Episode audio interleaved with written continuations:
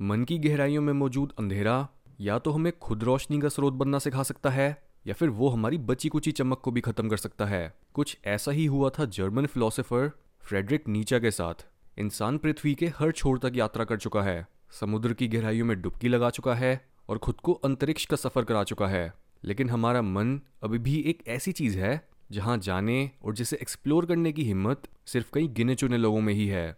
पागल हो जाने और बहुत इंटेंस पेन के डर से ज़्यादातर आम लोग अपने मन की सतह पर ही जीते हैं और बिना खुद के सच को जाने ही मर भी जाते हैं।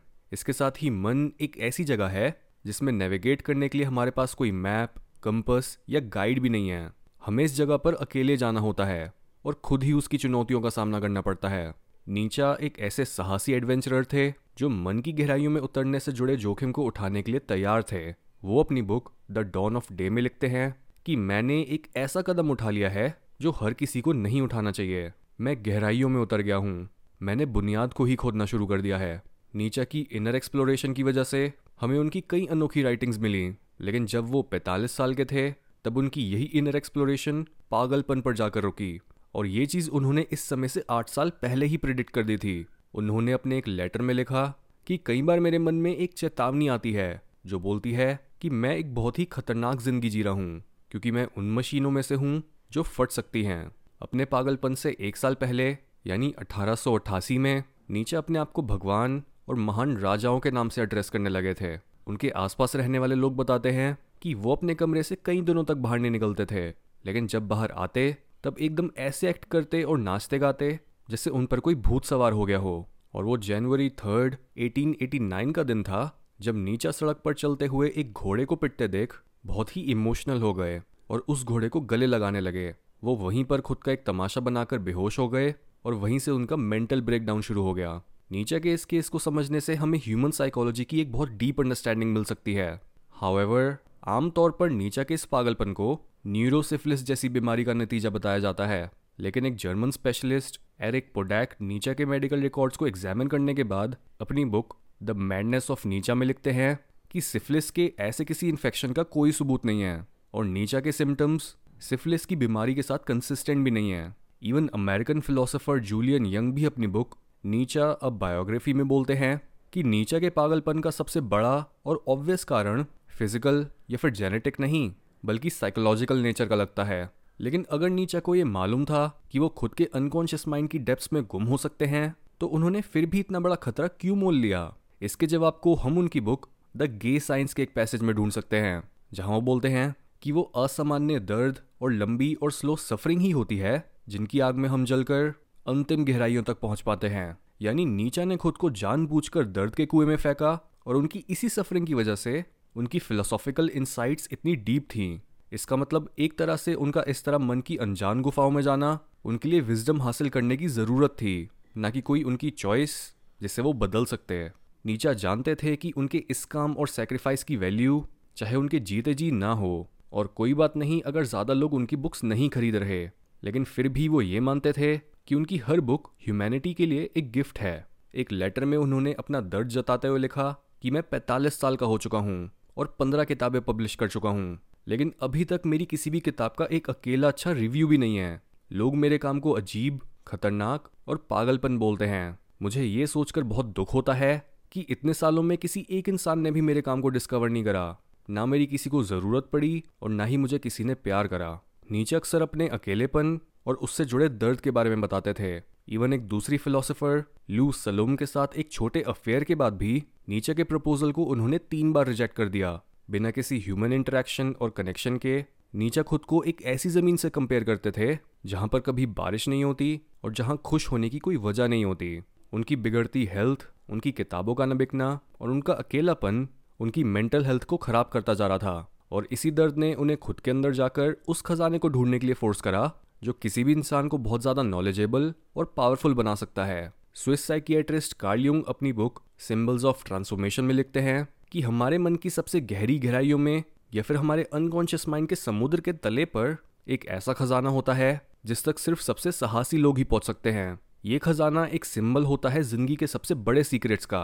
जिसे अनगिनत तरीकों से मिथोलॉजी के थ्रू एक्सप्रेस करा जाता है। इंसानों ने हमेशा से ही इस खजाने की लालसा करी है। नीचा अपने अनकॉन्शियस माइंड में नीचे जाते गए, ताकि वो इस खजाने को पाकर अपने दर्द को सोने में बदल सकें। ये एल्कमी का अल्टीमेट गोल था, कि किसी तरह से प्राचीन केमिस्ट्री को यूज़ करा जा सके किसी आम धातु को सोने में बदलने के लिए। और यही विजडम एनलाइटनमेंट के केस में भी अप्लाई होती है, क्योंकि हर वाइज इंसान ये बात जानता है कि आपकी परसेप्शन और कॉन्शियसनेस तब तक नहीं बढ़ सकती जब तक आप दुनिया की डुअलिटी के पार्ट देखना नहीं शुरू करते और कीचड़ में भी छुपे हुए खजाने को नहीं ढूंढ पाते।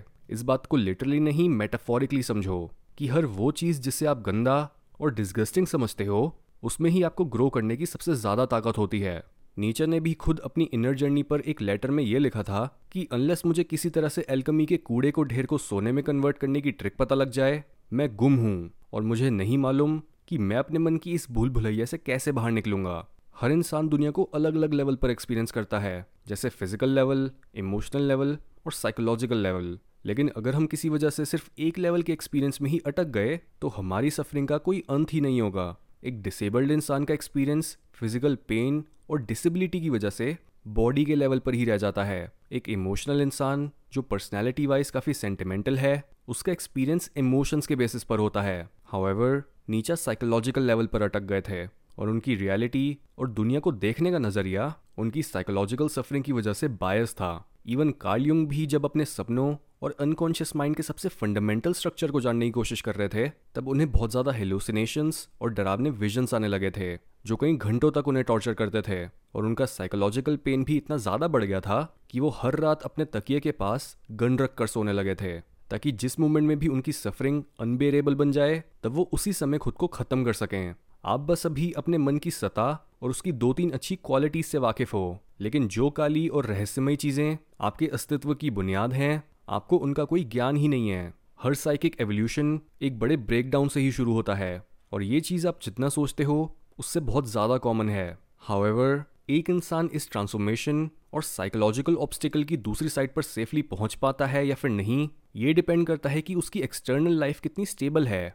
जैसे यूंग के भी नीचा की तरह हमेशा के लिए पागल हो जाने के पूरे चांसेस थे और उन्होंने भी अपनी साइकी की बहुत से गहरी इंसाइट्स की मदद से साइकोलॉजी की फ़ील्ड को इतना रिलायबल और इंटरेस्टिंग बनाया। लेकिन जिन चीज़ों ने यूंग को अनकॉन्शियस माइंड की पावर के आगे भी सलामत रखा, वो थी उनकी फैमिली उनके पेशेंट्स उनके डेली रूटीन्स उनके बच्चे और उनकी विजडम जो उन्हें बोलती थी कि वो अपने विजन्स में दिखी किसी भी चीज़ से डिटैच रहें। यही तो रीज़न है कि क्यों हाईली एडवांस्ड योगीज भी अपने मन की गहराइयों से वाकिफ तो होते हैं।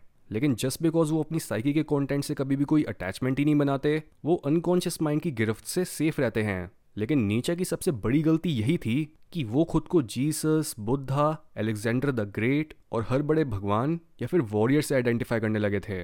नीचे अपने पैरों के नीचे से ज़मीन खोने लगे थे। जस्ट बिकॉज़ उनकी साइकिक रियलिटी को बैलेंस करने के लिए, उनकी आउटर रियलिटी में कुछ भी नॉर्मल या फिर स्टेबल नहीं था। साइकोलॉजी में इस कंडीशन को बोलते हैं साइकिक इन्फ्लेशन, जहाँ पर एक इंसान की स्पिरिचुअल इंस्टिंक्ट खुद उस इंसान को मन और शरीर के पार जाने के लिए पुश करने के बजाय करप्ट बनकर बस खुद से बड़ी चीज़ों के आइडिया से आइडेंटिफाई करने लगती है और इसी साइकिक करप्शन से ही सुपीरियोरिटी और गॉड कॉम्प्लेक्सेस जैसी साइकोलॉजिकल प्रॉब्लम्स का भी जन्म होता है।